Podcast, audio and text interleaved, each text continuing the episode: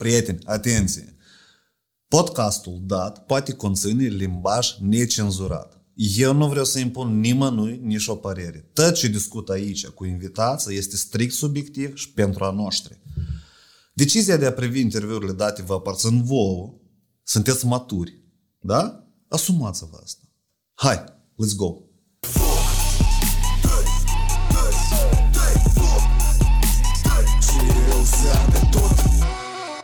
Bine v-am găsit! Salutări tuturor! Uh, acum avem o nouă ediție de Nota 2, un nou format în care nu sunt invitați, în care nu există niciun trio fermecat, în care eu sunt față în față cu camera și răspund la întrebările pe care le adun din Instagram, din comentarii, YouTube și tot așa. Ideea e simplă. Haideți să stabilim în felul următor. Dacă o să vă placă, ăsta e un test. Dacă o să vă placă așa format, Vă rog frumos să scrieți în comentarii întrebările la care ați dori să primiți răspunsuri sau uh, pe care ați dori ca eu să le dezvolt cumva. Pe mine asta tare mă ajută să prevesc lucrurile din diferite perspective, evident.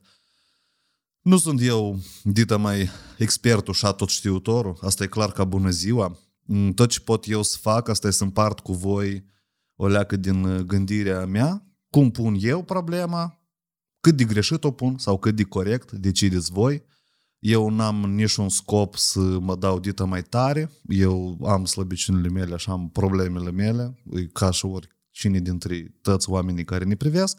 Am și dilemele mele, am și durerile mele, evident, dar mie îmi place și asta e unul din uh, skillurile mele foarte care s-au evidențiat în timp, un skill care mi se dă ușor. Deci foarte uh, caracteristic mie, da? Să vorbesc, să întorc perspectivele, ă, să pun oamenii să gândească și totodată să mă învăț și eu să gândesc și să văd prin prisma problemelor altor oameni să mă gândesc și eu la ale mele. Deci eu tare mult sper că așa format o să fie un tip de format win-win în care și eu pe voi cu ceva vă ajut, poate voi dintr-o parte ascultând întrebările astea și cugetările astea, da? Uh, o să vă reexplicați careva lucruri sau să vă deschideți uh, alte perspective. Eu tare mult mi-aș dori anume așa să fie, pentru că uh, criteriul de succes a testului dat, a inițiativei și a formatului dat este cât de mult el o să se reflecte sau o să se identifice cu, cu voi, în mințele voastre, da? Chiar dacă conștient voi puteți să mă criticați, conștient puteți să mă criticați pentru uh, Mm, modul meu de exprimare, pentru uh, tot felul de, uh, nu știu, respirații de ale mele, priviri. Eu pot să nu vă plac vouă cum arăt, cum mă comport, cum mă mișc. Uh, vă rog frumos toate chestiile astea să vă le lăsați să le păstrați pentru comentariile sub videourile lui Dorin Galben, pentru că eu am văzut că asta e temă, oamenii mai degrabă la noi preferă să discută alți oameni decât să discute, discute idei. Eu aș prefera și mereu mi-am dorit ca nota 2 să fie nu despre oameni, dar despre subiecte și despre idei. Deci eu aș prefera să discut idei și subiecte. Cum ar fi dragostea, nu știu, depresivă, eu nu știu, mă rog, depresie după relații sau, nu știu, promovarea unei afaceri. Și tot, ele sunt multe. Eu încerc totodată, eu mereu am încercat cu invitații mei să nu axez comunicarea în jurul cultului personalității lor și ei și fac majoritatea la noi, content pe seama altuia, da? Asta se numește. Hai, tu așa să te la masă, eu să te întreb pe tine despre copilăria ta, despre experiența ta, despre și gândești tu, în raport cu niște întrebări clișeice care și le pune toată lumea. E, e nice, e foarte nice, doar că în toată discuția asta, cultul interviului este invitatul și atunci uh, dispare potențialul ăsta mare care pune oamenii pe gânduri. Nu pe judecată, nu pe critică, dar pe gânduri. Și potențialul ăsta mare între doi oameni se numește conversație. Conversația e nu are început și nu are sfârșit. Ea are un punct de unde cumva uh, începem sau de unde noi începem podcastul și e un punct unde se termină pentru că așa a fost încadrat în timp discuția. Dar la nivel de a decide ceva sau la nivel de a rezolva ceva, conversațiile în sine nu poartă ca atare nici o, cum să vă spun, nu poartă un obiect de a rezolva vreo problemă. El trebuie să fie un context, deci nota 2 și toate conversațiile, astea sunt un context în care mințele voastre uh, cumva se scufundă și își șlefuiesc propria gândire. Iată, dacă aș obține așa efect, el pe mine foarte tare m-ar ajuta și pe voi v-ar ajuta și eu foarte mult sper că asta să servească o pârghie de cei care o bași sub o piatră, da? Pe un, nu știu, pe un copașel sau pe un trunchi și el foarte ușor răstoarnă o problemă tare mare din societate. Și problema asta noastră se numește închiș la minte. Eu vreau, scopul meu este să deschid multă lume la minte, nu eu personal, dar să contribui, să creez contexte în care lumea se deschidă la minte, da? Pentru că lumea nu se învârtește în jurul meu și niciodată nu s-a învârtit în jurul meu lumea și nici în jurul vostru, credeți-mă, nu se, nu se învârtește. Noi toți avem drepturi egale, noi avem, mulți dintre noi au oportunități egale, să excludem mai scurt regiuni de, nu știu, țări de lumea treia tot așa, comparație cu America. Asta nu așa de mult contează, cât contează că fiecare dintre noi poate să obțină și ce vrea de la viață. Sau poate să devină fericit. Și fericirea fiecăruia trebuie respectată. Eu chiar zilele trecute am discutat cu Cristina despre fericirea și nefericirea și comportamentul oamenilor în societate și am ajuns la așa o concluzie că nouă foarte tare ne lipsește în societate respectul. Adică noi când ne ducem în străinătate cumva și discutăm și urmărim cum oamenii se comportă, noi acolo avem respect. Oamenii ni zâmbesc deodată. Oamenii pot să intre în small talk-uri tare plăcute și interesante, ni susțin ideile, da? Dar la noi ieși în societate și tot ce vezi asta mutri în crite, asta e critică, asta e revoltă careva, agresiune și asta denotă um, un singur lucru. Moldovanul față de moldovan nu are respect. Uh, și respectul ăsta scapă doar prin, uh, prin cultură. Uh, vrei, nu vrei, tot cum și-am discutat și cu Ion Făin în podcast și în multe discuții în afara podcastului cu dânsul, toate problemele care sunt la noi în societate se lovesc, oricât de discutate n-ar fi, ele se lovesc în, în problema culturii. E foarte mică cultura. Dacă cultura să se dezvolte, trebuie de creat contexte în care oamenii se gândesc la altceva în afară de, de propriile probleme.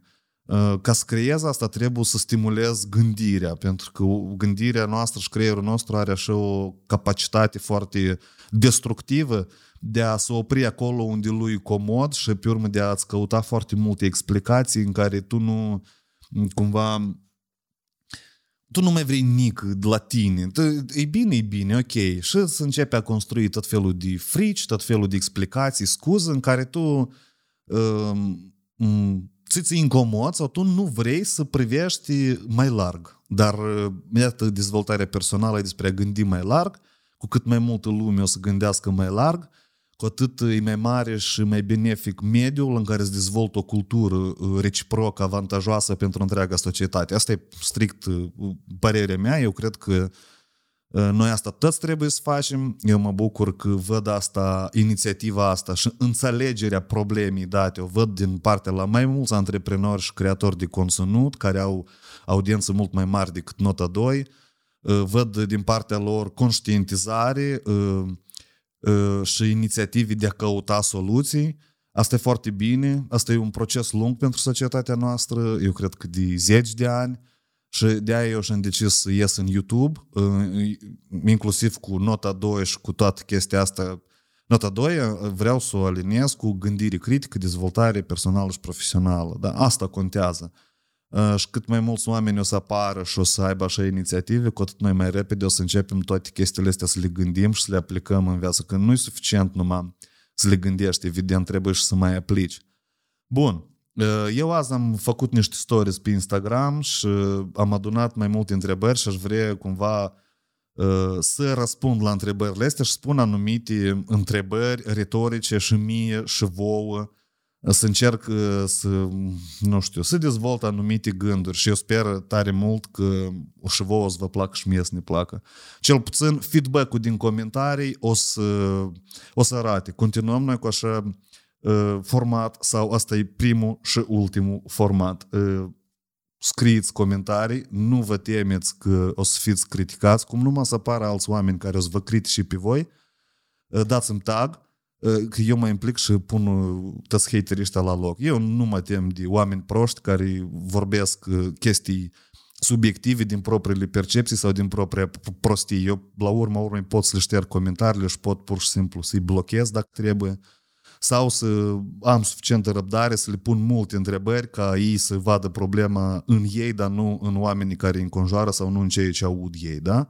Nu ne trebuie minți clare, nu ne trebuie deschidere ă, față de alte minți, da? Și trebuie să înțelegem că să judeci un om, asta e cel mai josnic și poate și bă, înjosător, da? Uh, și asta deloc nu e constructiv pentru viața ta. Uh, faptul că tu judeci un om asta e denotă în tine uh, acumulare de emoții negative pe care tu nu știi cum să le elimini. Sau nu știi, sau nu vrei să știi cum să le elimini. Pentru că sunt o groază de uh, momente și posibilități de a elimina uh, emoțiile negative. La urmă, urmă, fă o leacă de sport și să-ți iasă sufletul din corp și să-ți elimini negativismul ăsta. În momentul în care tu te consideri cel mai deștept și te consideri om care uh, le știi pe toate și știi el mai bine cum să conduci o țară și cum să dezvolți un business și cum business-urile te amăjesc și cum pe tine te amăjesc la prețuri pe rafturi și tot așa, Asta, după, după mine, asta omul nu gândește în direcția în care trebuie. Eu mai degrabă aș gândi direcția, băi, dar cum să ne asigur eu viitorul? Dar de mine depind niște oameni. Dar cum să le asigur lor viitorul? Dar cum să fiu cel mai eficient pentru mine și pentru oamenii care mă înconjoară? Dar cum să fiu util societății? Dar de unde vin banii? Dar cum să fac banii ăștia? Uh, dar ce trebuie să dezvolt în mine ca să văd lumea altfel, cum o văd alți oameni, deja formați, deja bogați, deja cu afaceri, da? Deci sunt multe întrebări și țin de interiorul meu și de raportul eu-lume și lumii eu, dar nu dintre oamenii din societate și eu sunt mare împărat, dar restul ia tăi, să-i tăță, ca niște șoareși dintr-un experiment. Ia uite la dânsii moldovenii ăștia și de răi tăți. Da, ei tăți sunt răi ca tare. Asta se observă în interacțiuni personale cu mulți, dar uh, să rămâi la a judeca așa și a-ți acumula frustrările și a nu faci nimic, asta e o problemă mare care duce, eu cred că și la boli psihice până la urmă. Așa că căutați-vă căi de a elimina gândirea negativă uh, și oricât de clișee ca asta n-ar suna, dar trebuie să învățăm să gândim pozitiv. Uh, cel puțin eu aș elimina din expresia asta cuvântul trebuie, pentru că asta e mm, în ultimul timp eu gândesc că cuvântul ăsta e mai mult de manipulare. Nimic, nimeni nimic nu trebuie. Haideți să facem așa. Voi ascultați, gândiți-vă, vă identificați bine, nu vă identificați, tot e bine și mergem înainte. Eu o să încerc uh, tot ce am eu în cap, voi o să încercați tot ce aveți voi în cap. Uh, și cu asta e tot. Uh, ar fi foarte bine ca în toate încercările astea noi să găsim numitoare comune ca să ne înțelegem și să nu ne mai judecăm atât unul pe altul că asta e foarte destructiv. Hai să începem cu întrebări. Eu le-am adunat multe, foarte multe, să vedem câte reușesc eu să le răspund, da? Așa, să începem. Cum stabilești limite personale așa ca lumea să nu te perceapă ca agresiv sau nesimțit? Deci, în primul rând, chestia asta cu limite personale și percepție agresiv sau nesimțită, și nu e întrebarea în limite în general, și e întrebarea în, în uh, adjectivele care le atribui tu, iată, uh, anume agresiv sau nesimțit, da? Asta e ideea. Adică e vorba despre cum percepi tu lumea și uh, ce observi după ei. Evident că limitele personale e un lucru foarte bun. Tu trebuie să le pui, dar ți trebuie să-ți fie pofigul, adică indiferent de cum te percepe lumea. Aici e marele secret din punctul meu de vedere. Dacă vrei omul să te respecte, nu trebuie, cum, trebuie să fii tu mai scurt. Adică tu așa cum ești. Și eu am spus asta de multe ori, din nenumărate ori cred că am spus, că primul pas spre a schimba вообще viața în mare parte este să te accepti așa cum ești. Este așa cum eu am făcut asta pe la 25 de ani când am înțeles, ok, mie îmi cade părul din cap. Adică, efectiv, în 10-15 ani eu o să rămân fără păr. Și așa și se întâmplă. Eu asta am acceptat. Mm, eu asta am eliminat din așteptările mele. Acum oamenii dacă fac glume pe subiectul ăsta, ele mine nu mă ating. De ce? Pentru că eu le-am acceptat. Așa sunt eu. Eu am acceptat că am din stricat și nu am suficienți bani ca să-i repar. Și zâmbetul meu câteodată nu trebuie înșarat foarte tare că să mai vede câteodată. Da? Eu asta am acceptat, am acceptat. Și nici nu ne rușine să fiu așa cum sunt eu. E bine asta sau e rău, ă, nici tot una. Eu sunt așa cum sunt, cu posibilitățile mele, cu gândirea mea, deci tu vrei să comunicăm expertiza mea sau experiența mea, e ok, hai să o comunicăm. Dacă tu vrei să râzi de mine, că eu n-am un dinte sau dita mai n-am bani, domnule, pur și simplu tu n-ai pus prioritățile cum trebuie pentru tine, da? La mine sunt unele priorități, la tine sunt alte priorități, la alți oameni sunt alte priorități. Noi nu trebuie să ne judecăm pentru ce și avem și nu avem. Hai să gândim cum să avem toți uh, și să trăim bine împreună și să zâmbim unul la altul în primul rând. Deci ideea e cum să stabilești limitele. Primul pas este să te gândești foarte bine la ce, ce te deranjează pe tine, ce te doare cel mai tare, ce ți-e frică. Acceptă-te așa cum ești, imperfect sau imperfectă, da? Uh, asta e ideea.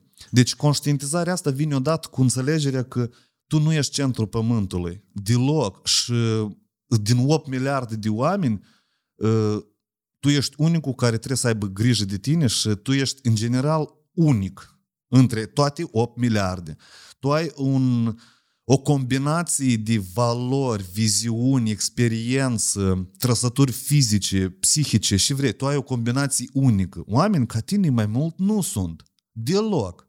Și atunci când tu te compari cu alți oameni și vezi la ei anumite valori care tu nu le ai, evident că asta e greșit. Tu mereu ai să te simți inferior altor oameni. Și asta merge spre o distrugere, spre o neîncredere în sine. Și când tu nu ai încredere în tine, tu nu-ți poți pune limitele și tu, evident că ai să devii agresiv în raport cu alți oameni. Pentru că tu ai să încerci, psihicul tău să încearcă să te apere pe tine de anumite dureri sau rușini pe care le simți și la un moment dat tu ai să fii agresiv. Că agresiunea asta e reacție normală la moment care pe tine te dor sau pe tine ți-i frică de ele, da? Și atunci acceptă-te așa imperfect cum ești. Pentru că eu, eu tot sunt imperfect, toți suntem imperfecți. Acum, întrebarea nu este că, păi, cum să am eu un nas ca tău, sau cum eu să am picioare lungi, sau cum eu să-mi fac mușchi mai buni, chiar că sunt oameni mai mușchioși, sau cum să fac bani, dar deși sunt bogați, dar eu nu, eu nu mă compar. Ok, eu sunt așa cum sunt, ia cât eu. Cu toate caracteristicile mele. Și de aici aș face o listă. Cum ești tu? Descrie-te. Cum ești tu? Și ți-i frică ți Ce ai vrea să ai și că tu nu ai. Fizic, de exemplu. Sau, mă rog, da, fizic. Ce, asta trebuie să conștientizezi foarte clar unde anume pe tine te doare. Și când tu te accepti așa cum ești, Aici v-aș recomanda Lapkovski să-l citiți, da? El are trăsături de astea stoice de a-ți educa relația ta cu alți oameni. Când tu asta înțelegi, tu te accepti cum ești și în funcție de asta acționezi. Și atunci când tu acționezi și comunici cu oamenii exact așa cum, cum ești tu, dispare necesitatea asta sau percepția că tu poți să fii agresiv sau nesimțit cu alți oameni. Până la urmă, o relație sănătoasă între doi oameni, nu vorbesc acum de cuplu, dar în general într-o societate, este că dacă eu sunt așa cum sunt și tu ești așa cum ești, noi interacționăm și tu procedezi nesimțit, eu sunt obligat să spun ți asta. Băi, mie îmi pare că tu ești aici alea când nesimțit. Hai să discutăm despre asta. Ă, deși tu așa ai procedat, deși eu așa percep. Și hai să găsim numitoare comune și să construim o punte între asta ca noi să ne înțelegem. În momentul în care tu nu discuți cu oamenii așa, tu evident că ai să-ți dezvolți percepțiile. Și ai să, odată dezvoltate toate percepțiile, tu ai să ajungi într-un moment în care să fii rupt de realitate. Asta toate sunt așteptări, gânduri, presupuneri în care tu te încălșești și din care e foarte uh, greu să ieși. Așa că soluție simplă, trebuie să te accepti așa cum ești. Punct. Eu nu cred că există o altă soluție. Așa, mai departe. Cât timp ai învățat în școală, facultate, universitate, etc., ai simțit cum profesorii aveau ljubimciși, deci favoriți? Evident, asta e și lucru care mie mi-a schimbat radical atitudinea față de învățământ în general și de sistemul de învățământ. Este imposibil să dezvolți oamenii și să-i pui pe gânduri, să gândească critic și să investească în propria lor carieră și în propriile lor cunoștințe, în propria gândire, atunci când uh, uh, în spatele sistemului ăsta de evoluare pe note, există oameni care beneficiază efectiv de relațiile tale, de cumatrism, de corupție și tot așa. Deci ideea e tare simplă. La universitate țin minte tare bine, o profesoară destul de toantă, după părerea mea, o procedat destul de tont cu mine. E uh, nu vrea să-mi pună notă la examen până eu nu-i dau ceva. Și eu acest ceva l-am dat. Da? Nu a fost idee de bani, a fost idee de niște produse, un alt, lactate, variante, nu mai țin minte. Era un culioc plin cu, uh, nu știu, unt, cașcaval și tot așa. Părinții mei pe atunci în sat uh, colectau lapte. Și asta a fost o, o măsură uh, întreprinsă din nevoie pentru că profesoara nu vrea să te vadă în ochi. Orice teză ai scris-o acolo, ea nu vrea pur și simplu să te treacă. Și în momentul ăsta în care tu dai de așa profesori, care învățământ? Eu înțeleg că eu văd foarte bine. Deci, dacă omul e ca așa, pune condiții, care e sensul să învăț eu dacă eu trebuie să-i dau ei niște bani sau să-i dau ei un cadou și eu trec nota? Eu, eu sistemul îl, îl ocolesc, da? Adică dacă la noi în, în sistem sunt așa oameni, e imposibil copilul să învețe și e imposibil studentul să înțeleagă de ce trebuie să învețe, pentru că nimeni nu acționează din valori. Majoritatea acționează din uh, de a-și uh, hrăni propriul cur. Da? Adică dacă eu am ceva azi din asta, deci asta, recompensa asta imediată.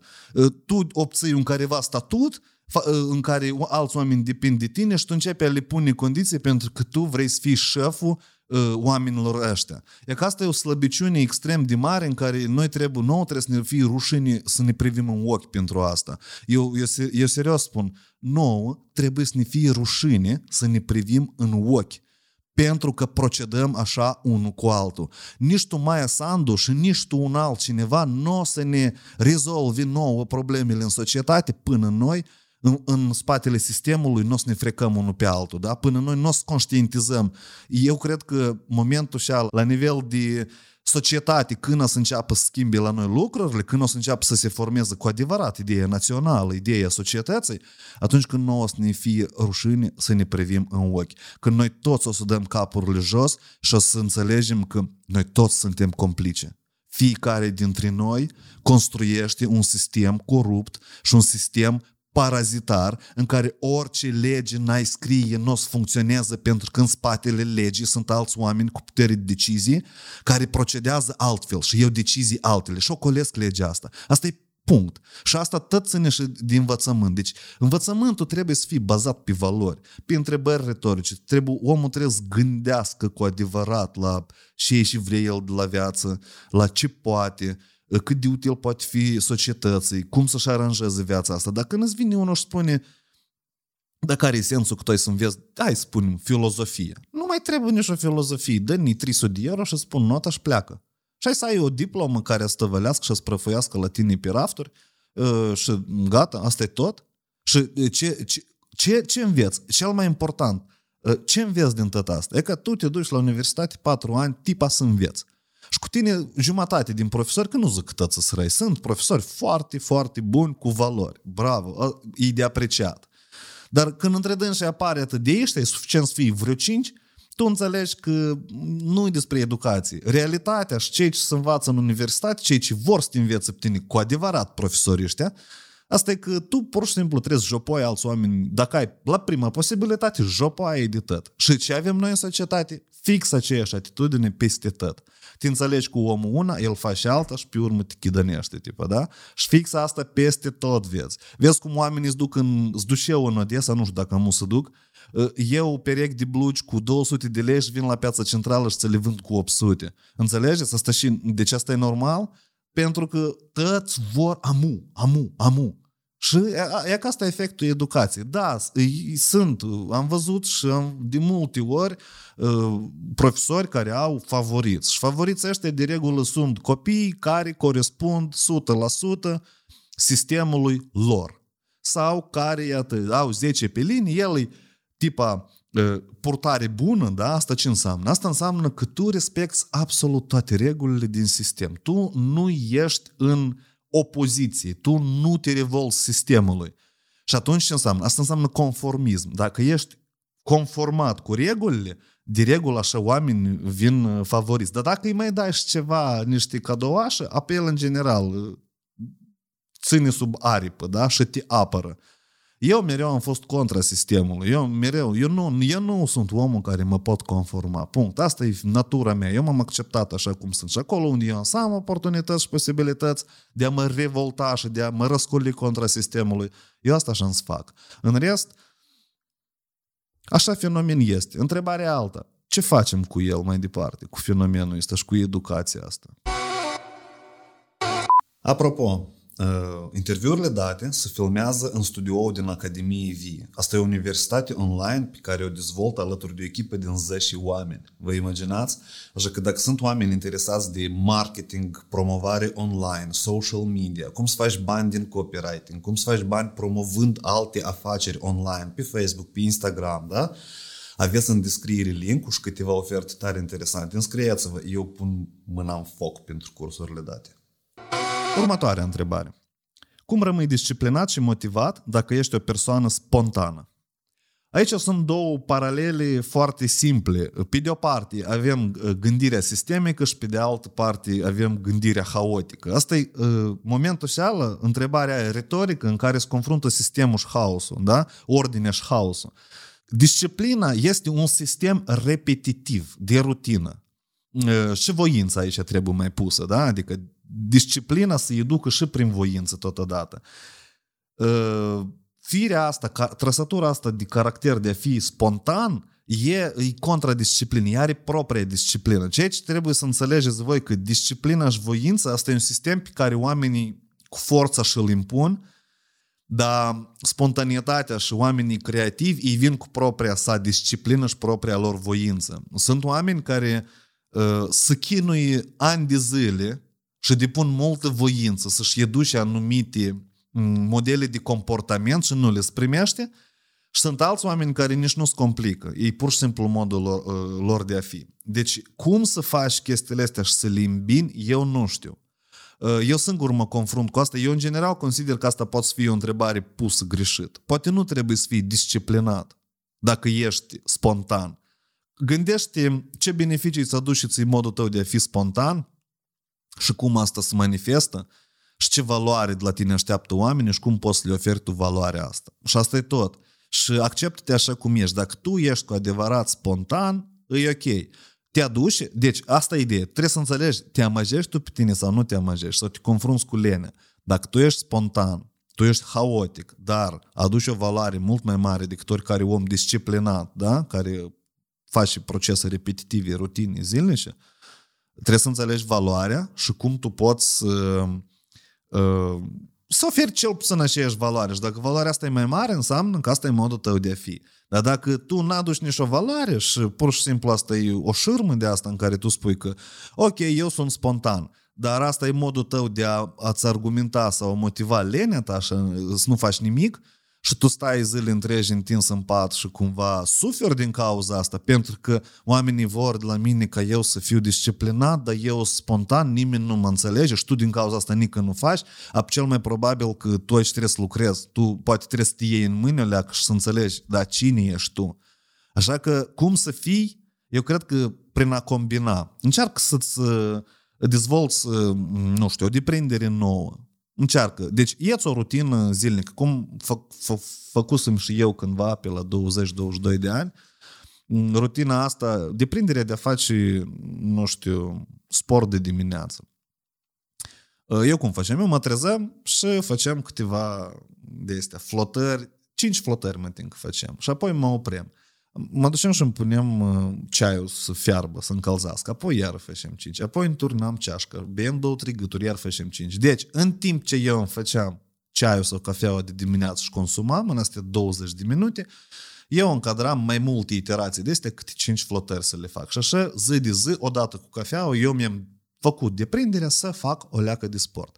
E că încearcă și vezi, să primești așa. Dacă să primești, înseamnă că tu le poți combina. Dar dacă tu ești cu adevărat spontan și spontanitatea asta uh, e strict modul tău de a fi și el ți caracteristic, ți ești tu nu poți elimina, uh, iarăși revină la ideea că trebuie să te accepti uh, pe tine așa cum ești și reieșind din asta deja să iei careva decizii de cum să te dezvolți mai departe și cum tu să te încadrezi în anumite sisteme, în relația cu anumite sisteme. Mă refer la uh, sisteme, la, nu știu, instituții de învățământ, la organizații comerciale unde lucrezi, nu știu, ONG-uri sau, mă rog, orice, orice relație ai tu cu alți oameni, organizaționale și tot așa, încerci să vezi, poate tu trebuie să aduci altfel valoarea și să vezi ce spun oamenii care te înconjoară despre asta.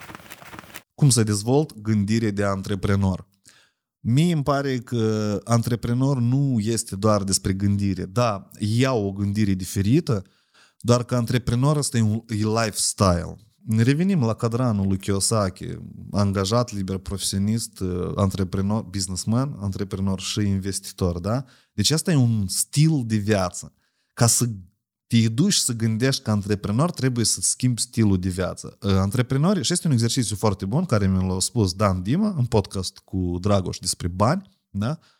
El a spus că antreprenorul ăsta e omul care vede în orice obiect care îl înconjoară oportunitatea de a face bani. Păi asta e un exercițiu foarte bun de a-ți educa să e gândirea antreprenorială. Iată, este, de exemplu, sârma asta. Și eu stau și mă gândesc, ok, sârma asta e, iată, unește microfonul cu alt ceva acolo și să aude sunetul. Bine, dar eu o pot folosi altfel ca să ies să ne aducă mai mulți bani decât ne aduci acum. Cum? Deci, găsește 10 obiecte în jurul tău la întâmplare sau ragă alt om să ți le dea, le iei cu tine și faci un exercițiu de imaginație. Într-un timp de o săptămână, câte unul pe zi, iei un obiect și te gândești, băi, ce, cum să fac eu din el bani? Câți bani să-mi aducă? Cum pot asta scala, multiplica? Iată, asta ar fi o idee foarte bună ca tu să începi a te gândi, a-ți dezvolta gândirea antreprenorială. Pentru că antreprenorii au ce, cu ce diferă ei de angajați și liberi profesioniști, antreprenorii văd oportunitățile. Ei analizează necesitățile pieței și să gândesc cum să organizeze un proces de lucru ca să livreze uh, un produs care satisface necesitățile astea. El este omul care intersectează cererea cu oferta. Iată asta e ideea. Deci, exersați și eu chiar stare curios ce o să se întâmple și cum asta o să vă schimbe vă percepția, da? Cum să faci bani din artă în Moldova? Foarte bună întrebare. Um, eu cred că nu sunt posibilități de a face bani din artă, business-uri de astea concrete, concrete. Bun, hai să începem și cu ideea că mulți când spun cum să faci bani din artă asta, eu pot ceva să fac bine, eu vreau ca toți oamenii să mă înțeleagă pe mine. Ce înseamnă om din art, de artă? Omul de artă, în, în esența lui, este un om care este supus haosului de gânduri, da? Deci el nu-l poate stăpâni.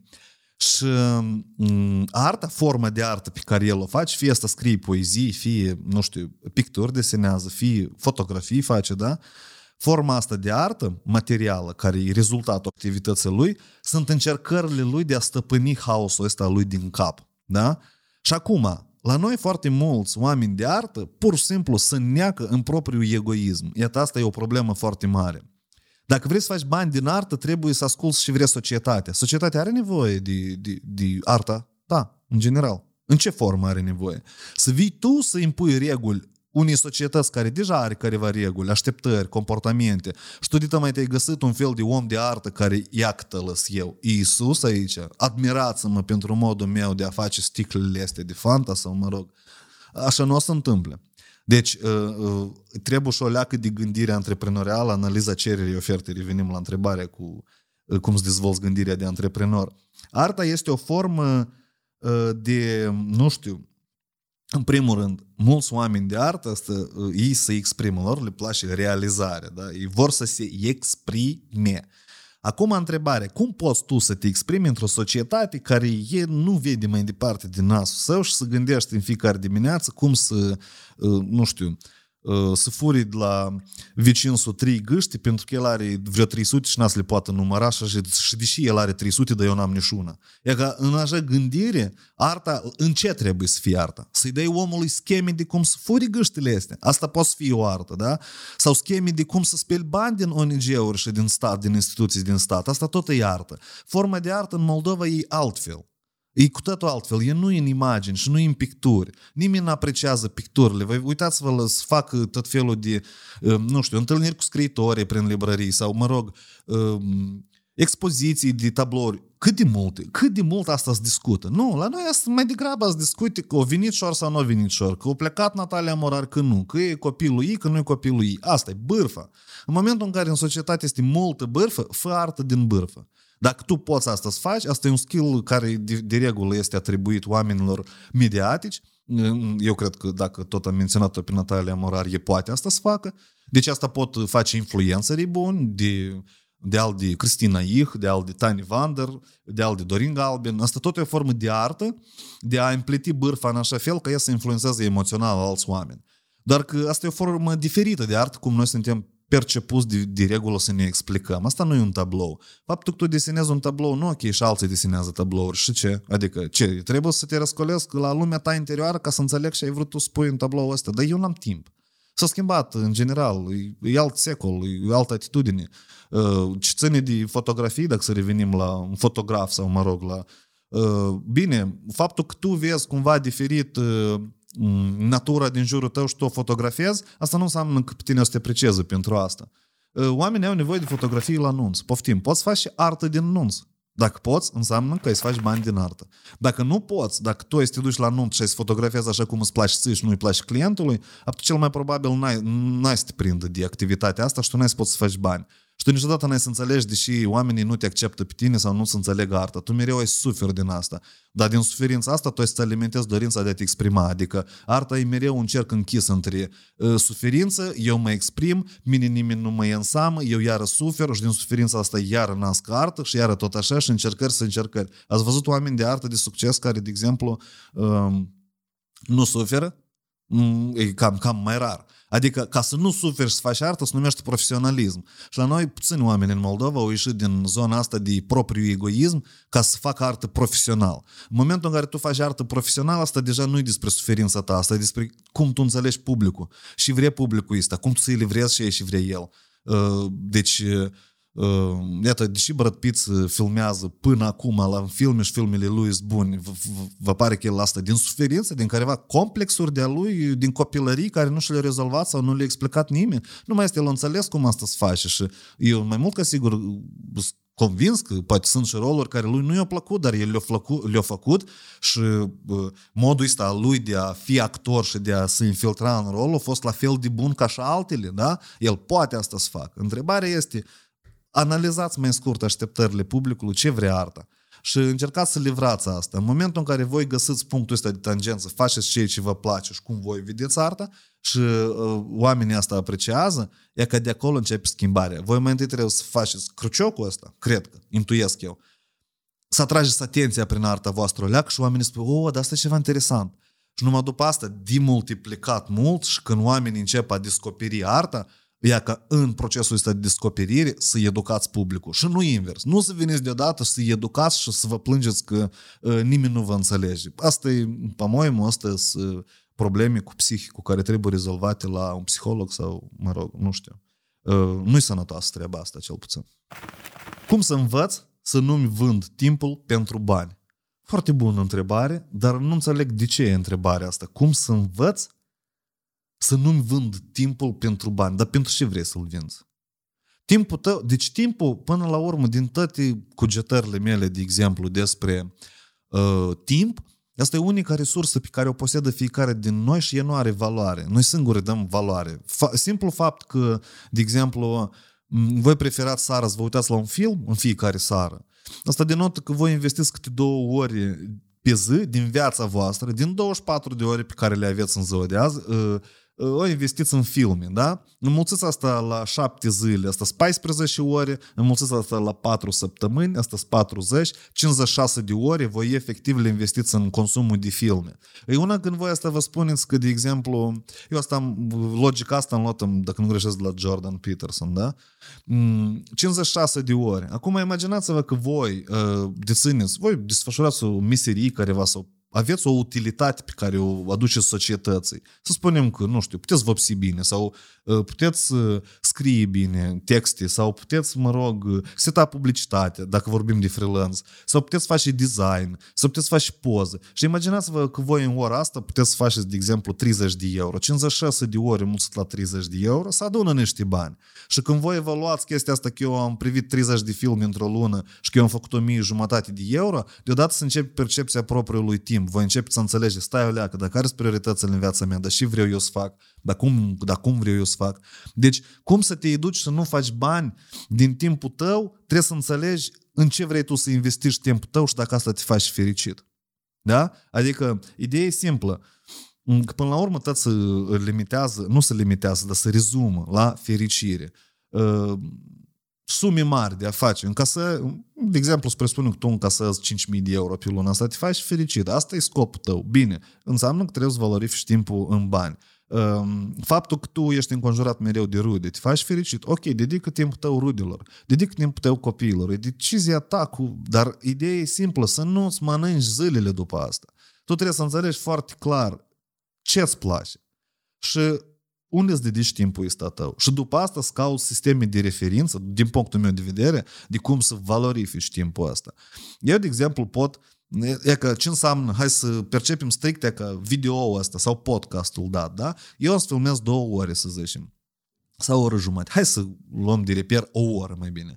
O oră de conținut. Eu am investit o oră răspunzând și cugetând la diferite întrebări, da? Uh, diferite subiecte. Ok, eu am investit o oră și s-a mai investit încă vreo două ore în montaj, plus la asta în aranjare pe YouTube în alta, să spunem că noi am investit ca echipă 5 ore de lucru în video ăsta sau 10 ore. Gata, noi l-am investit, punct. Din propria viață în general, mă înțelegeți? Nu din viața voastră. Ideea e că dacă tu îți privești odată video, tu dedici două ore și iei ceva de a te educa, de a gândi. Apoi altul, de exemplu, încă o oră, apoi altul, încă o oră, apoi altul, încă o oră și tot așa. Și ies că eu am investit 10 ore, sau noi ca echipă am investit 10 ore, dar uh, uh, educația asta s-a răspândit automat datorită YouTube-ului și accesului la internet, de exemplu, în 300 de mii de ore. Iată, uh, iată așa, Mie îmi place să gândesc așa. Efort minim, efect maxim. Exact asta se întâmplă cu cărțile. Scrii o carte, bine, tu dedici jumătate de ani să o scrii, dar, de exemplu, o citesc mii de oameni, da? Cât timp tu ai multiplicat? Eu gândirea asta am luată de la m, domnul Ieșanu, da? Care este un interviu la 1 noapte cu Vitalie Ieșanu. Să vă uitați, el acolo o leacă altfel explică tot asta și e interesant tema. Cine sunt eu? Fără profesie de bază. Care e rostul meu ca om?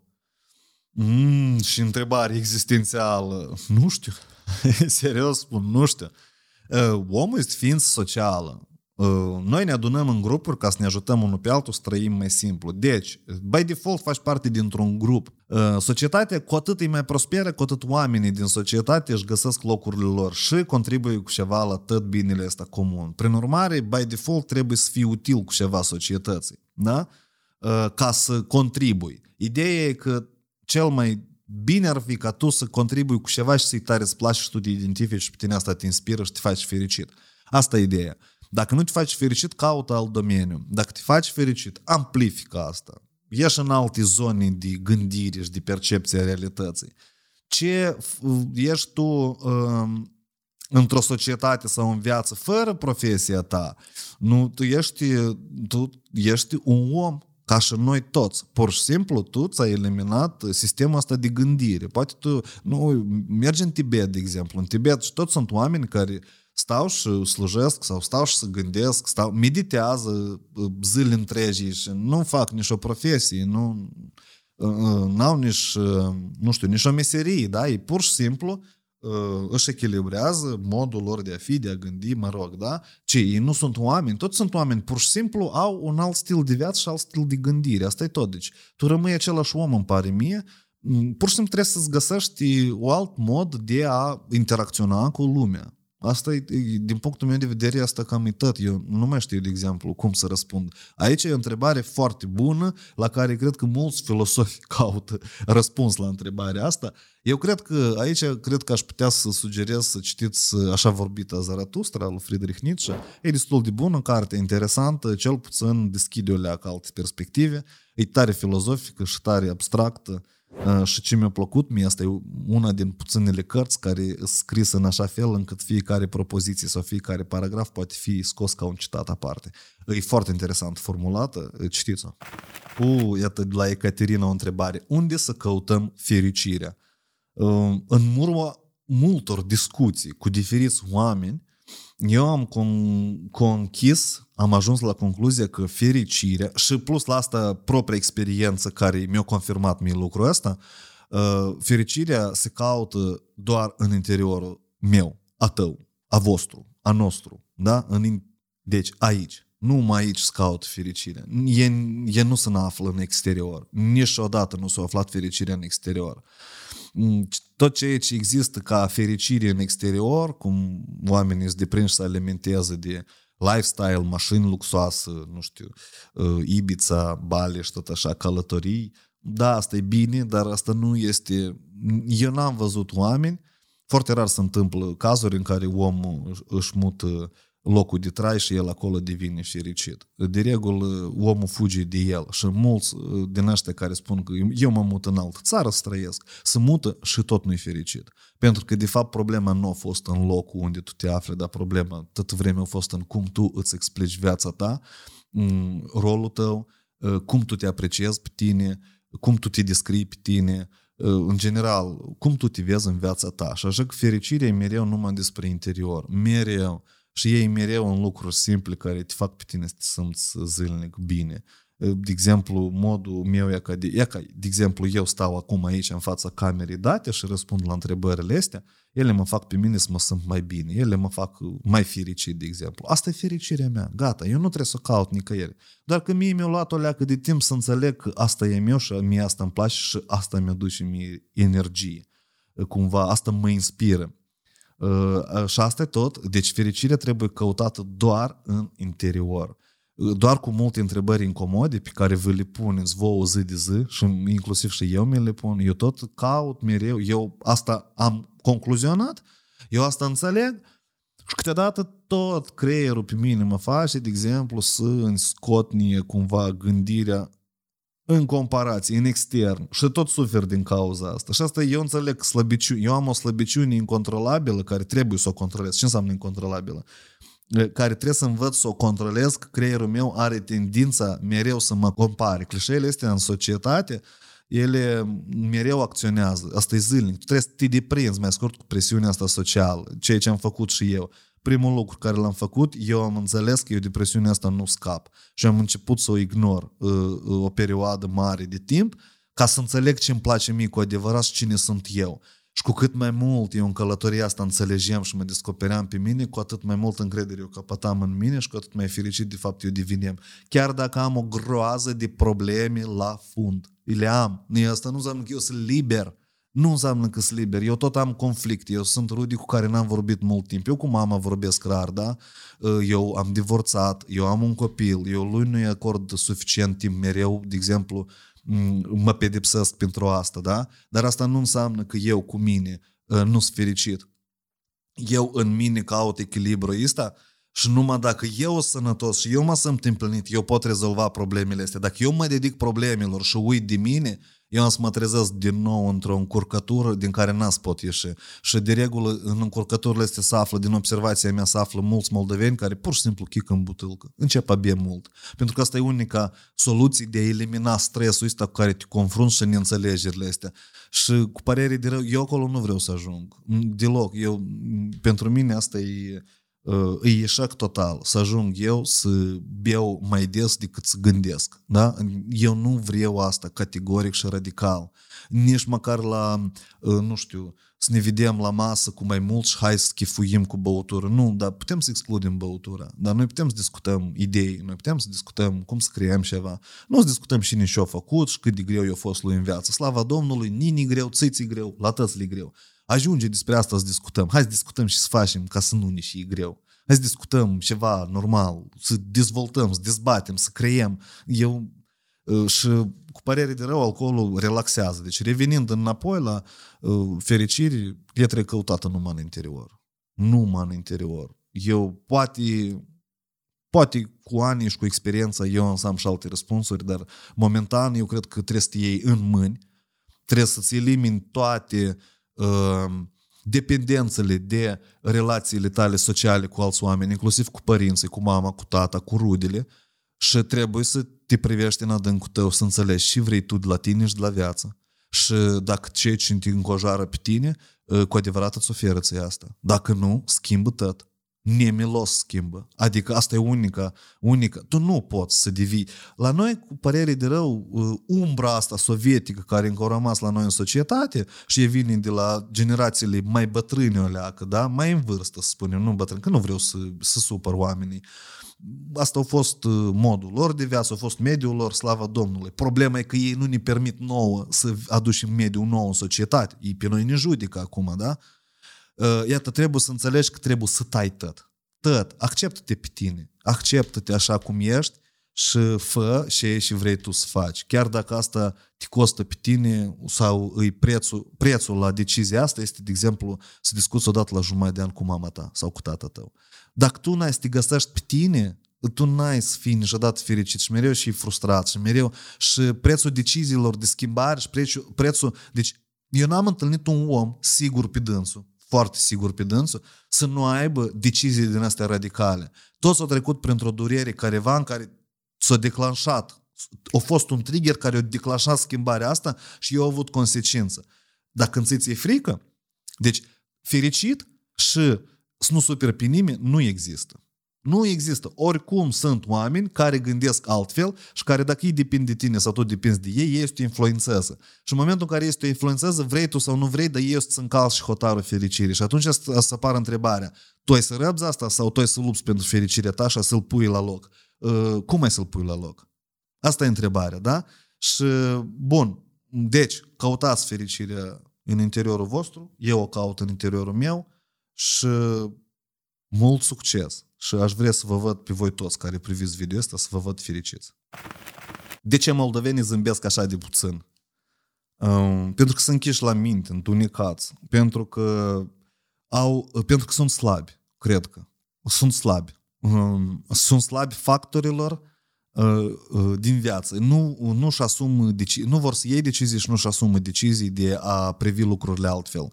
Uh, pentru că uh, Uh, se gândesc și să mănânce azi în loc de cum vor să trăiască uh, uh, poi mâine. Asta e ideea. Și evident că asta ține de întreaga societate, asta nu e la nivel de individ, că toți așa. Noi toți trebuie să depunem maxim efort să ieșim din asta, să înțelegem că există alte gândiri, există alte dimensiuni de gândire și de uh, sentimente și de emoții și în general alte dimensiuni de scopuri în viață și noi toți avem oportunități și eu la 34 de ani și un tânăr la 22 și nu știu, un bătrân sau o bătrână la 55. Da, noi toți avem acces la dimensiunile astea. Tot ce trebuie să trecem de propriile blocaje din capul nostru. Și de regulă blocajele astea se formează în funcție de mediul care te înconjoară. Și dacă mediul ăsta te înconjoară și îți spun benzina s-o scunchit, ce să facem noi la iarnă, trebuie de asigurat, e ca lemni, ha, ha, ha, ha, ha, lemni, ha, ha, ha, ha, ha, băi, lemni. Care e rostul să râzi tu de toate hype-urile astea? Nu, ai râs, da, pare amuzant, ok, bravo. Și faci mai departe. Ți ajunge atâta să te alimentezi cu știrile astea tâmpite, pentru că nimeni, nu știu, cel puțin eu nu văd inițiative rele din, din partea uh, actualei guvernări să, să schimbe lucrurile. Da? Faptul că se scumpește, asta e clar ca bună ziua, pentru că să scumpește peste tot și pentru că vă ajunge vouă atâta să vă gândiți cum să economisiți, pentru că trebuie să gândim cum să facem bani. Punct. Asta e noua, eu cred că asta e noua atitudine și noua gândire în societate. Băi, vă ajunge atâta să vă jăluiți că aveți 5.000 de lei salariu, nu vă place, schimbați-vă jobul, voi sunteți liberi să vă mutați prin țară pe unde vreți. A, că am sat, a, că am casă, a, că am copii, asta de decizia voastră. Ok, tu ai decis, tu ai luat un set de decizii. Păi conformează-te, nu te mai revolta atâta. Nimeni nu e obligat, într-o țară în care a fost furată, nimeni nu e obligat să să-ți construiască viața mai bună ca la celălalt. Ești o construiește tu. Hai să ne o construim noi toți împreună și după asta cumva să găsim numitoarele este comune. Dar acum focusul e cumva să vedem amplu, strategic, da? Deși oamenii nu zâmbesc pentru că nu văd niște strategic, n-au sursă de inspirație locale, toată vremea sunt frustrări. Asta e piramida Maslow de jos. E piramida asta de necesități de bază. Tak, papă, cacă, sex și panovai. Iarăși, închidem ciclu. Care realizare? Care artă? Care și cu voi, de unde tot asta? Și să mă duc eu la un film sau să mă duc la un teatru, da, ladnă și eu n-am bani, că cum a fost publicitatea și cu foarte bună, cu Atcat, uh, Valera Atcat de la stand-up, că da, al lui Slusărenko. E, e bună ideea și în general îmi place, e foarte curtaia. Trebuie mereu de ieșit din zona de confort și de ce oamenii zâmbesc? Pentru că se gândesc la probleme și să limitați în propria gândire. Dacă stai să le pui mai multe întrebări, eu intuiesc că ei nu o să găsească răspunsuri la multe întrebări. Răspunsuri obiective mă refer, pentru că subiectivii găsesc multe răspunsuri și eu aici mă conduc mereu, eu pot, nu știu, pot spar tare, dar iarăși, nini tot una cum eu spar. Eu cred că eu sunt așa cum sunt și gata, aș gândesc așa cum gândesc. Și eu țin minte o frază care foarte tare m-a marcat și e pe mine mă ține mereu, eu nu știu, deși eu sunt tipărit așa în cap, e sună în felul următor. Niciodată nu coborâ la nivelul unui prost pentru că el acolo să te câștige. Uh, asta foarte mult mie îmi spune, de, eu dacă văd că omul undeva încercuiește, încercuiește și nu poate ieși de acolo gândire, eu nu, eu nu cobor acolo să-l înțeleg. Eu nu vreau să ascult un om cum își explică el lui problemele. Asta e treaba lui, probleme. Și eu n-am probleme. Eu am alte probleme și dacă omul ăsta nu e capabil să mă înțeleagă pe mele, de ce eu trebuie să le înțeleg pe ale lui? Mai bine comunicăm mai rar sau deloc nu comunicăm și asta e tot. Asta e tot. Și ți mai bine și mie mai, mai bine, pentru că încă un factor în care tu ai să-ți confirmi ție că ă, ă, lumea din jur te judecă și nu e așa cum, cum este tu, pentru ce ți încă factorul ăsta? El, el nu întrebește și eu pur și simplu nu, nu, ok, nu vreau eu. Ă, ascultă, tu nu înțelegi că ea ca asta și în viață. Nu, nu e așa. Nu e așa. Ești gata să mă asculți pe mine că nu e așa? Să ne asculți punctul meu de vedere. Ești gata? Dar să nu mă întrerupi și să nu te enervezi și totodată să spui și să întrebări și schimbi poate de la părerea asta. Nu că eu aș avea dreptate, nu, contrazice-mă, dar cu argumente normale, dar nu că... Asta e ideea, da? Deci, nu știu, ă, zâmbetul îi zâmbet, eu foarte tare aș vrea ca să zâmbească toți unul altuia. Nu zâmbesc moldovenii pentru că nici respect n-au unul față de altul. E că asta e ideea. Te calc în troleibuz, îți dau coate în troleibuz, scuipă, treci pe drum și el scuipă în fața ta, alții varsă, alții beau, stau și dorm pe, nu știu, pe garduri tăți bețâvii și tot așa și asta se înmulțește în Chișinău. Și cum? De ce, de ce asta se întâmplă? Pentru că asta e tot. Tăți așteaptă bojica să vină să dai, să aranjeze viața. Nimeni nică nu vrea să facă și tăți vor să trăiască bine. Foarte bună paradigmă. Unii s-a întâmplat așa ceva în general. Unii, unii trăiesc lumea așa. Mirela. Mă pot ruga și altcuiva decât mie însumi? Cine aude? Eu, în privința rugăciunilor, ă, studiind o perioadă destul de îndelungată și așa, cu entuziasm, NLP-ul, programarea neurolingvistică, am ajuns la o singură concluzie. Uh, rugăciunea este o formă de a comunica cu propriul creier și de, de a-ți antrena propriul creier. Acum, atenție la cuvintele care le pronunțați în rugăciune. Aici, iată, Mirela întreabă, mă pot ruga și altcuiva, cuvântul chei altcuiva, decât mie însă, cine aude. Iarăși, cine, da? Altcuiva și cine mă aude. Uh, după mine, iată, în astea două cuvinte, e tot sensul rugăciunilor destructive. Nimănui nu trebuie să te rogi. Nimănui. Deci, toate rugăciunile eu le-aș reformula la persoana întâia. Mie mi le-aș adresa. Pentru că asta e o formă uh, de, de programare neurolingvistică. Tu, dacă îți repeți în fiecare zi anumite cuvinte, creierul tău începe să le perceapă altfel. Și tu te duci pe tine. Asta este uh, uh, esența care eu am scos-o din rugăciuni. Rugăciunea este o formă de a-ți antrena mintea De-aia pe tine ritualurile te pun să te rogi des. Numai că tu în ritualurile astea aduci recunoaștere și ceri ajutor de la altcineva. Deci tu depui speranța în, într-un alt subiect care nu depinde de tine. Și tu, prin rugăciunile astea, ți duci să creierul că există altcineva care ți să se rezolve problemele. Și asta înseamnă să te supui. Asta înseamnă, de atâta nu-mi place religia, mai ales ortodoxă, pentru că ea te face pe tine să îngenunchezi și te supui. Ă, mie nu-mi plac așa. Deci asta e un cult ă, foarte destructiv. Nu există niciun om care să-ți rezolve problemele în viața ta. Ești să le rezolvă singur. Și tot ce aș face eu de la rugăciunea asta, eu ni le-aș reformula la persoana întâi. Așa, ă, eu îmi mulțumesc mie pentru ziua de azi. Eu mulțumesc că m-am săturat de somn. Eu mulțumesc că am făcut azi o decizie corectă de a face sport. Eu mulțumesc pentru că am avut voință și am depășit lenea ca să fac exercițiile astea. Eu mi mulțumesc pentru că am decis azi să fac niște stories, să adun niște întrebări și să răspund la ele și să filmez podcastul ăsta. Eu mulțumesc pentru inițiativa de a schimba ceva în lumea asta. Eu mulțumesc mie pentru că am avut curajul și suportul și intențiile și am avut suficiente, am întreprins suficiente acțiuni să ajung azi, aici, acum, aici unde sunt, cu așa parteneri, cu așa echipă, cu atâtea resurse, cu așa public. Mă înțelegeți? Eu mie îmi mulțumesc și de la mine cer. Când tu spui, mulțumește, Doamne Dragoș, sau mulțumește Cristina, sau Doamne Dumnezeul Iisuse, că ne-ai adus în viață, cine ți-a adus ți în viață? Cine? De unde? Căzut ceva din pod? Nu, eu nu înțeleg chestia asta. Și de atâta evident că eu rugăciunile toate le-aș formula la persoana întâi, mie. Punct. Asta poate fi. De ce? De unde tot pornește? Ca să închid gândul ăsta. Uh, studiind în lp la ce am ajuns eu, tu ești Dumnezeu tău în viață. Și rugăciunile astea îți ție. Îți din partea ta ție. Fii Dumnezeu în viață. Dumnezeu a creat omul pe obrazul și podobiul sfăimu. Adică de ce? De ce Dumnezeu nu-i om? Nu tu ești Dumnezeu tău?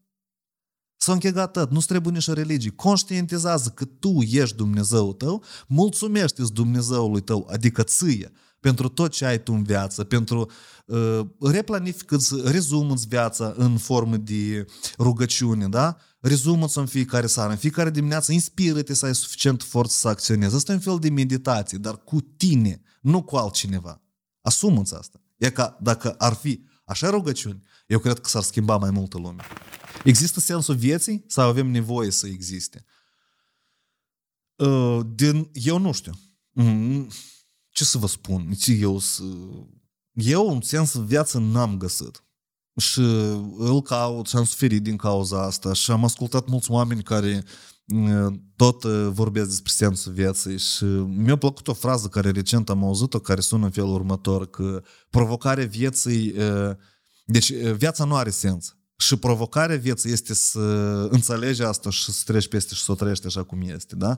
Fiecare își găsește sensul în, în înțelegerea sa, da? Dacă cineva se identifică că el e fericit meditând zilnic, asta e sensul vieții lui. Cineva să simte bine Ă, de exemplu, să ajute alți oameni, e mai așa, da, altruist. Asta poate fi sensul vieții lui. Asta, sensul vieții este o decizie, nu este o, o, o alegere și o decizie, da, da, da. Nu este ceva dat sau ceva la ce trebuie să aspiri sau ceva la ce trebuie să corespunzi. Iată cum decizi tu și cum alegi tu să trăiești viața, asta și este sensul vieții tale.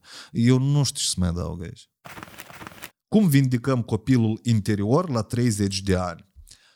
Uh, dar nici cum, copilul nu se, nu se, din punctul meu de vedere, uh, copilul asta e forma care există în psihicul tău, uh, indiferent de vârstă. Tu nu-l poți nici tu inhiba, nici tu vindica, nimic nu poți. Tu poți doar să-l accepti. Da? Există matur, copil și din asta părinte. Ele la tine se rânduiesc. Tot ce trebuie tu să încerci să faci în viața ta este cât mai mult să găsești echilibru, adică să fii maturul care înțelege necesitățile copilului din tine și necesitățile părintelui de tine și echilibrează asta în viață. Copiii nu trebuie vindicați, ei nu trebuie eliminați din viață, ei trebuie acceptați. Și trebuie să le dai timp ca copilul din tine să aibă anumite activități în care ți îți place. De exemplu, copilul din tine iubește să nu facă nică, să se alinte pur și simplu, să strige gura mare, să-și facă de cap Oferă-ți posibilitatea asta, o dată pe săptămână. Du-te în afara orașului, mergi într-un parc, strigă, nu știu, într-o pădure.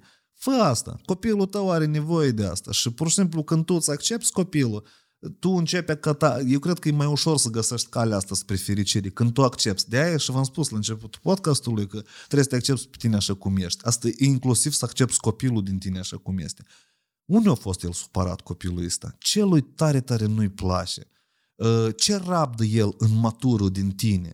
Ce frustrări adună el? Cum tu să scoți frustrările astea? De exemplu, tu zilnic înghiți, copilul tău, vre, copilul din tine vrea, de exemplu, tu să nu faci nimic, să te uiți la filme, da? Dar tu uh, de fiecare dimineață te trezești duci la lucru. Evident, copilul din tine adună frustrări. Multe frustrări, zi de zi. Și dacă tu nu iei în seamă copilul din tine, la un moment dat să aduni așa de multe frustrări, că la tine pur și simplu să duc planca. Tu ai să începi, tu, a, a, să întâmple ceva, da? De aia tu trebuie să permiți copilului din tine să se exprime. Asta e ideea. El nu trebuie vindicat, el trebuie acceptat. Să se schimbe omul sau să se lase în pace? Tot e foarte bun întrebare. Uh, dilemă, da? Uh, eu cred că uh, să se schimbe prin a se lăsa în pace. Sau să se lase în pace prin a se schimba. Eu cred că e, e rânduială. Nu poți fi decizii categorice. Eu mereu mă schimb. Sau eu mă las în pace așa cum sunt. Uh, care ar fi unul din indicatorii ăștia? Deci, tu faci anumite salturi de schimbări, ele uneori sunt dureroase, dar de regulă cele mai mari schimbări în om se petrec în urma unor traume, în urma unor situații excepționale în viață, care sunt tare dureroase de regulă, atunci se produc anumite schimbări de atitudine, de gândire, da? Acum, întrebare, bun, s-a produs, spunem, o schimbare. Mm, tu ți-ai rearanjat lucrurile din nou, ai reconstruit. Asta, eu îmi explic asta așa. E ca și cum tu ai da uh, ai renovat din nou apartamentul, da? Scoți tot, tot, tot, tot, tot, tot, tot și vechi arunci, leși pe lesă gol, goi și din nou îi revopsești. Asta înseamnă să schimbi o leacă modul tău de percepție în viață. Bun, tu ai terminat renovarea și ce se întâmplă? Te accepti așa cum ești. Trăiești o leacă în mediul ăsta până când trăiești. Adică aici e întrebarea. Ă, mai trebuie o schimbare sau nu? Sau te aranjează? Păi iată, schimbarea asta, un semn, unul din semnele care ni mereu, și acum eu mă aflu anume în așa situație, este că ă, când începe să repeta problemele din viața ta, înseamnă că asta e semn că trebuie să te schimbi. Ă, de ce? Pentru că eu cred că problema se repetă și, da, problemele în viață se repetă până în momentul în care tu nu înveți din problemele astea. Și aici e marea problemă în dezvoltare personală. Dacă tu vezi în jurul tău multe probleme și ele sunt repetitive, înseamnă că asta e semn că tu nu mai percepi corect viața ta. Tu trebuie să faci un level up, să-ți reexplici toate chestiile astea și să înveți cum să rezolvă problemele astea. Și atât aici e marele salt. Aici trebuie să ieși din zona de confort ca să slărgești orizonturile de cunoaștere. Să înțelegi, mai, mai este o frază încă. Problemele uh, Uh, niciodată nu pot fi rezolvate la nivelul de gândire la care ele au fost create. Adică tu dacă trăiești ca bine mersi, așa cum ești tu, și tu ai anumite probleme repetitive care se repetă la tine în viață, tu nu le poți rezolva fiind tu. Tu trebuie să schimbi ceva în tine. Radical să schimbi ca tu să vezi viața ta din nou ca să le poți rezolva. Și ce se întâmplă aici? Evident că tu rezolvi problemele cu anumite consecințe, da? Tu rezolvi problemele astea, îți aranjezi din nou toate lucrurile, parcă ești satisfăcut și apar alte probleme care iarăși se rezolvă la alt nivel. Și iată, astăzi repere de creștere. Așa că eu cred că schimbați-vă, apoi odihniți-vă și apoi iar schimbați-vă. Și lăsați-vă în pace și odihniți-vă și tot așa. Și urmăriți semnele astea, urmăriți ce vrei de fapt vouă universul să vă spună. Pentru că problemele astea nu degeaba apar în viață, și ele nu apar ca să vă limiteze. Limita din cauza problemelor este alegerea și decizia voastră. Problemele apar în viață să le rezolvi și să te dezvolți. Să devii tot mai bun cu gândire tot mai largă și mai largă și mai largă. Deja unde vă decideți voi să vă opriți în tot parcursul ăsta și unde decid eu să mă opresc, eu cred că asta e decizia fiecare dintre noi. E doar trebuie să fii conștientă și apreciată și respectată. Cum să fii echilibrată emoțional cu doi copii mici și un soț care e departe de tine? U, asta e o problemă, nu că e o problemă, mm, asta e o întrebare foarte interesantă care eu nu prea am experiență aici, eu pot doar presupune. Dacă presupunerile mele Mm, este, deci în presupunere există un risc mare să nu fie adevărate și să fie greșite. Și atunci există un risc și mai mare ca pe voi asta uh, să nu vă ajute sau să vă încurși în general. De aia eu nu știu în, în ce măsură eu sunt în general uh, am dreptul să comentez așa ceva, eu pot doar presupune. Presupunerea numărul unu, cum să fie echilibrată emoțional, asta prima întrebare, asta înseamnă că omul acceptă că el e dezechilibrat emoțional, deci e depășit de situație cu doi copii mici și un soț care e departe de tine. Doi copii mici, asta înseamnă că ei consumă mult timp și mulți nervi. Soț care e departe de tine înseamnă că persoana are nevoie de suportul soțului și el nu există alături. Adică există o problemă de consum mare de energie cu copiii ă, și soțul, de exemplu, e plecat și nu-i suportul lui de el tare trebuiește. Da? Deci cum să te accepti aici? Cum să te echilibrezi emoțional? Eu așa intuiesc. Aici nu-i vorba, nu-i menționat, e divorț, nu-i divorț, e dispărțire sau sunt probleme cu soțul sau nu. Uh, este descris o situație, dezechilibrare emoțională, doi copii, lipsa soțului. Uh, hai să simulăm. Deci, uh, în mare parte, eu aș încerca să mă gândesc în felul următor. Reșind din întrebare, eu presupun că domnișoara tot presupune că dezechilibru ei emoțional vin de la copii sau copiii o împiedică să se echilibreze emoțional. Așa văd eu din, din, form, din întrebarea formulată.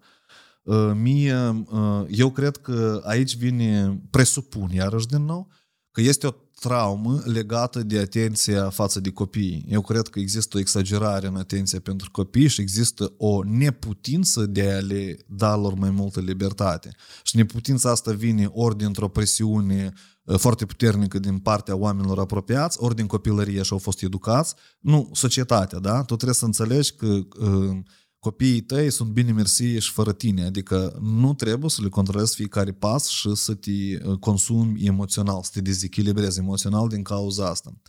Deci, uh, dezechilibru emoțional, el vine atunci când tu nu-ți poți explica anumite situații, da? Uh, când, tu, când realitatea în jurul tău nu corespunde cu așteptările tale și iarăși e vorba despre așteptări. Uh, bun, există și cazuri mai puternice, de exemplu, nu știu, moartea părinților, te dezechilibrează, nu? Să schimbă paradigma în viață la tine.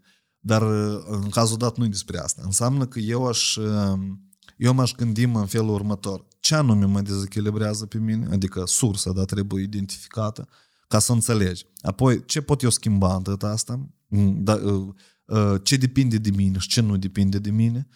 Uh, și cu ce trebuie să mă conformez să accept că asta e așa. Da? Sunt unele dureri și unele momente în care tu nu poți să faci nimic cu ele. Tu trebuie să le accepti pur și simplu că așa sunt, uh, să le duci o leacă în rugzacul ăsta tău cu pietrișele care îl duci și la prima oportunitate să eliberezi rugzacul ăsta de pietrele astea. Da? Asta sunt așa momente. Eu cred că unul din din ceea ce am urmărit eu, cele mai populare probleme psihologice care eu le-am urmărit, că mie îmi place domeniul, mai analizez, mai cercetez, uh, este faptul că uh, femeia mamă, care are copii, da, femeia care are copii, uh, e toată atenția o bagă în copii și uită de sine. Eu cred că soluția ar putea fi în a-ți acorda mai mult timp ție, anume ție sunt multe întrebări care, da, ce fac copii, de dacă eu vreau să ies, de exemplu, la club cu cine să las copii, dacă cât e de ok să leși copiii cu prieteni și tot așa. E ok tot și decizi tu să faci ca să te simți mai bine. Și ce spun alții, asta nu e problema lor. Asta e, asta e tot. Deci, nu știu în ce măsură am putut eu să dezvolt subiectul ăsta, dar eu cred că echilibru emoțional, dezechilibru emoțional vine din interiorul tău.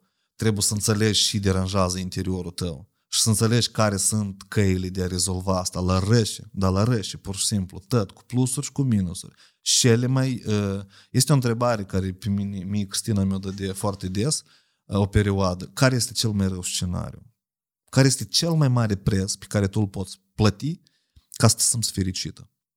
Identifică prețurile astea. Vezi ce ești tu capabil să faci, ce poți faci, ce trebuie să mai înțelegi în viață ca să-ți poți anumite chestii să le uh, să le accepti sau să le faci, da? Deci pornește din interiorul tău, uh, echilibrează-te tu emoțional, caută sursele care te deranjează personal pe tine. Eu nu cred că cauza este că tu ai 2, 3 sau 5 copii și nu cred că cauza este că uh, tu ai soț sau nu ai soț sau el e aproape sau departe.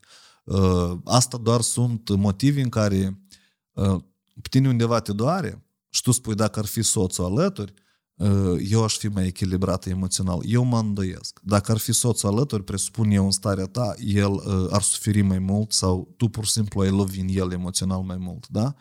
Uh, asta iarăși denot faptul că m, problema nu e în soț, problema undeva în interiorul tău, gândește la asta, eu m-aș gândi la asta mai mult. Oare ce îi mulțumește mai mult pe oameni, recunoașterea socială și mai puțin venit? Sau invers? Cu cât e mai sărac omul, cu atât, din punctul meu de vedere, cu atât mai mult el vrea bani și consideră că e mulțumit pentru bani, cât omul devine mai bogat și mai stabil în societate și economic, în general, cu atât el vrea mai multă recunoaștere, el vrea să se realizeze. Mai este o chestie care aici îi așa, pe dos, pe diagonală. Oamenii săraci au și un ego, egoism foarte dezvoltat și atunci când tu oferi prea multă recunoaștere unui om sărac și alimentezi ego-ul, asta poate să-l distrugă pe dânsul sau el poate să te distrugă pe tine. Așa că eu nu cred că uh, există ceva ce mulțumește mai mult pe oameni. Dacă dozezi asta în egală măsură, asta devine un instrument foarte bun de a-ți construi relații. Uh, pe, asta e unul din principii pe care eu am dezvoltat comunitatea.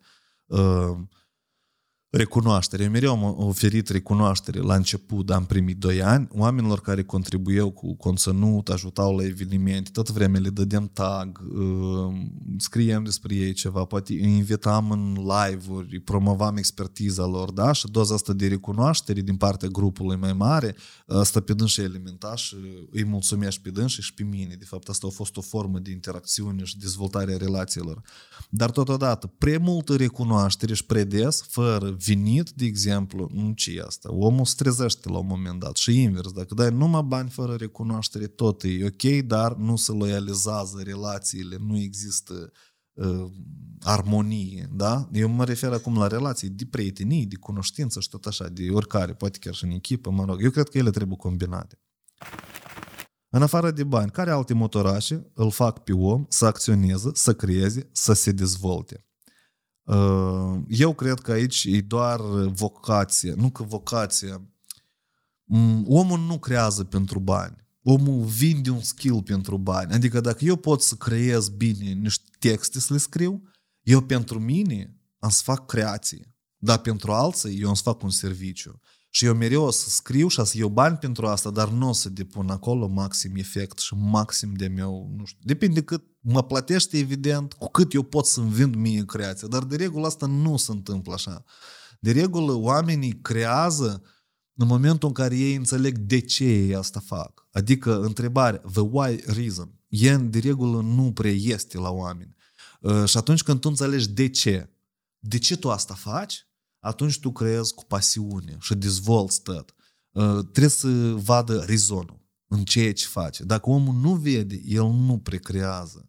Mai ales și de regulă, din ceea ce am văzut eu, oamenii, ce îl face pe om să acționeze, sunt oameni care nu, nu le place lor să acționeze, dar și tu nu poți stimula în asta. El, iată, tot începe din momentul în care oamenii încep a înțelege că ei sunt proști și nu sunt și mai deștepți de pe pământ, din punctul meu de vedere. Uh, și atunci începe întrebarea asta, bă, dar eu trebuie ceva să fac în viața asta și nimeni nici nu o să facă dacă eu nu o să-mi fac. Și el începe să acționeze, el începe a conștientiza că lui trebuie asta. Nu că îi trebuie uh, că asta e modul lui de a fi, de a schimba viața, nu că îi trebuie să-și schimbe. Eu așa mă exprim, doar nici nu-mi place cuvântul trebuie. Cum aleg oamenii la diferite etape ale vieții între aceste două noțiuni, bani, iubire? care și cum prevalează? Bun, foarte bună întrebare, dar îi alegi cum? Adică îi alegi în funcție de tine sau în funcție de ei? Ce înseamnă cum aleg? E că aici nu prea am înțeles întrebarea, dar eu consider că mai întâi de toate trebuie rațional ar fi um, să-ți găsești, să te pui tu economic bine în picioare. Adică mai întâi banii trebuie pentru tine, să te alimentezi modul tău de viață, să fii tu bine mersi și după asta să-ți cauți și iubirea și deja în iubire să construiesc ceva.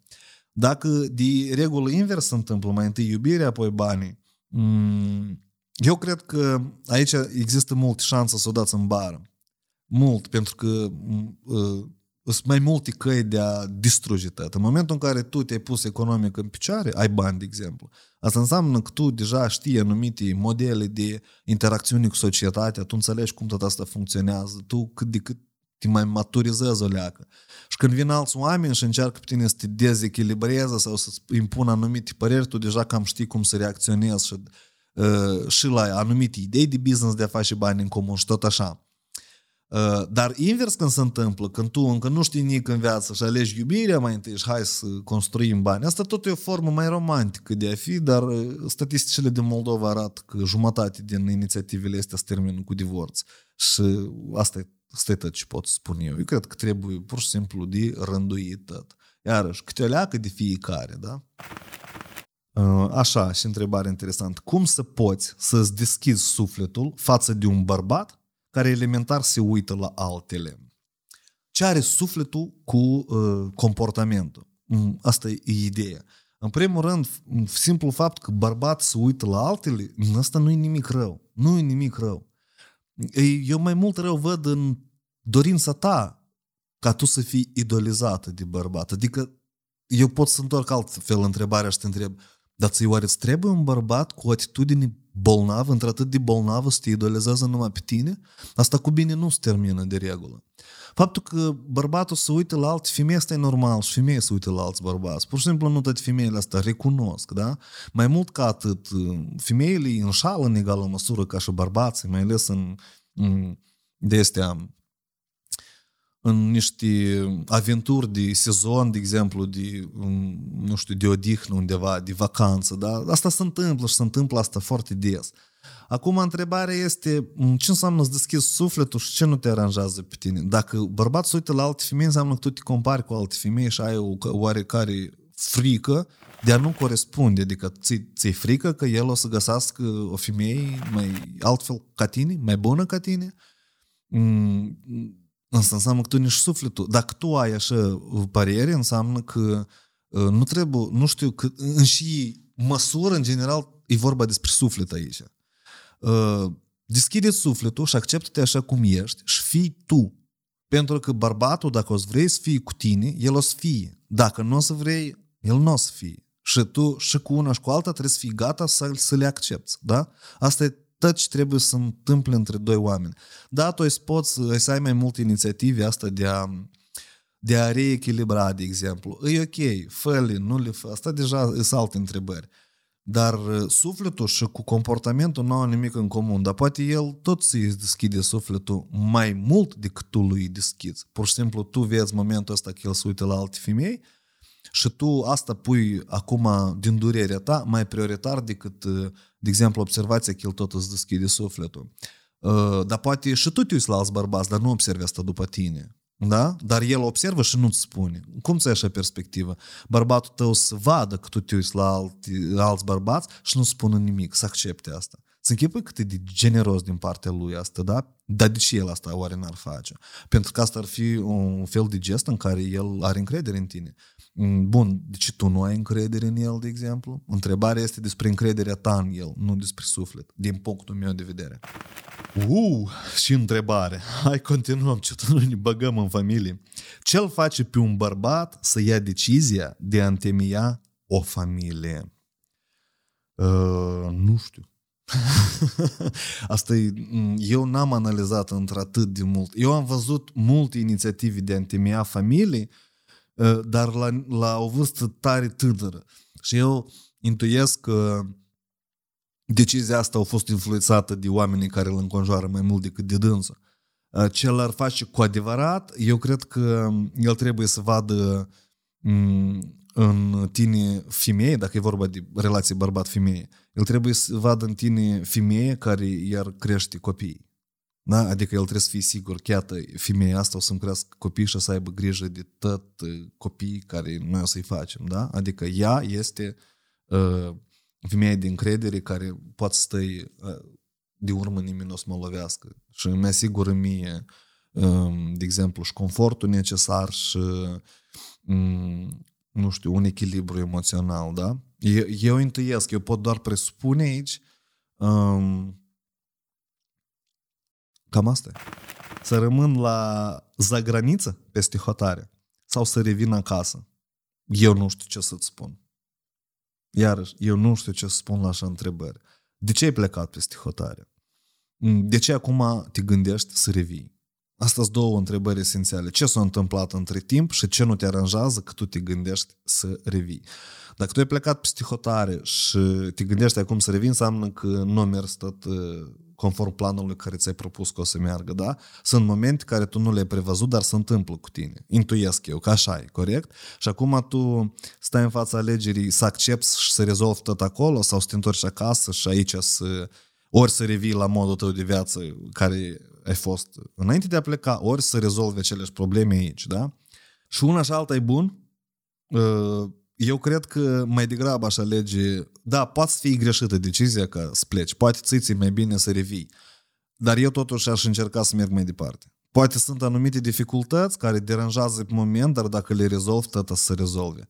Uh, și aș încerca. Deci, până la ultima șansă, luptă să-ți aranjezi viața așa cum tu ai vrut să o aranjezi. Asta e ideea, că Mm, nu, revii tu aici. Ce nou aici o să fie? Tu și revii tot acolo de unde ai fugit. Întrebarea este, tu ai fugit de uh, loc sau tu ai fugit de tine? Dacă tu ai fugit de tine, poți să revii și să-ți cauți ție cumva uh, să te refaci pe tine. Dacă tu ai fugit de loc, nimic bine din decizia asta nu o să iasă. Intuiesc eu. De ce oamenii nu iubesc cuvântul trebuie? Mm, pentru că el impune. Eu, în general, în ultimul timp, uh, am observat așa o chestie că uh, cuvântul trebuie spus de către alți oameni în adresa mea, asta e mai mult un instrument de manipulare. Trebuie cui? Deci prima întrebare care apare când cineva spune, păi, noi trebuie să facem așa, trebuie cui? Cui trebuie? De ce trebuie? Asta sunt primele întrebări la care eu îmi pun uh, cumva, care mi le pun mie și altor oameni, da? Cuvântul trebuie presupune să fac ceea ce eu nu vreau să fac sau nu coincide cu ceea ce gândesc eu despre asta, da? Și atunci oamenilor nu prea le place chestia asta. Este una când tu spui asta omului care nu conștientizează, care intră în proces de educație, de exemplu, trebuie să citești, da? Dar iarăși, ă, ca să înțelegi despre ce carte și susții examenul. Hai să încheiem logic, da? Bun, ă, da, trebuie. Asta, tu spui niște reguli, că trebuie să joci conform regulilor astea ca să câștigi jocul până la urmă. Dar, uh, dar și aici, iarăși, ideea că omul trebuie singur să înțeleagă ce trebuie să facă, da? Asta e ideea. Dacă omul nu ajunge singur la așa concluzie, atunci pe dânsul începe să-l deranjează că cineva îi indică. Eu cred că noi acum suntem toți, mai ales tinerii, într-un mood în care noi căutăm să ne, căutăm să ne identificăm mai întâi noi, să înțelegem cine suntem noi și ce vrem, și numai după asta să vedem cum ne reconectăm. Asta eu zic de generațiile tinere de până la 25 de ani, că cu ăștia mai, generația mea și leacă mai maturi, eu cred că în lucrurile încă leacă să altfel, nu, nu e așa de simplu tot. Um, nouă ne se dă mai greu înțelegerile astea și schimbările astea. Așa că în momentul în care omul nu-i place cuvântul trebuie, înseamnă că el undeva nu este de acord. Eu aș căuta cu ce el nu e de acord, ce nu înțelege el și de ce el percepe așa anume în dezacord, într în dezacord cu chestia asta. Și totodată aș, ne-aș pune și ni întrebări dacă eu pun folosesc cuvântul ăsta. Dar de ce eu lui spun că trebuie? Dar de ce eu îl oblig? Da, asta e necesar sau nu e necesar? Dar eu vreau să mă folosesc de omul ăsta sau noi avem niște scopuri comune și eu trebuie să-i explic uh, că el asta face în favoarea scopurilor noastre comune. Uh, da, eu cred că încă o, o, încă o posibilă variantă să fie că el nu înțelege bine, tu nu i-ai comunicat bine de ce voi discutați în așa cheie și de ce tu îi spui că trebuie. Poate ar avea rost să rediscuți tot asta și să rediscuți de mai multe ori și te asiguri că omul înțelege în ce context și în ce cheie folosești tu uh, cuvântul ăsta și de ce el n-ar trebui să nu fie de acord cu asta.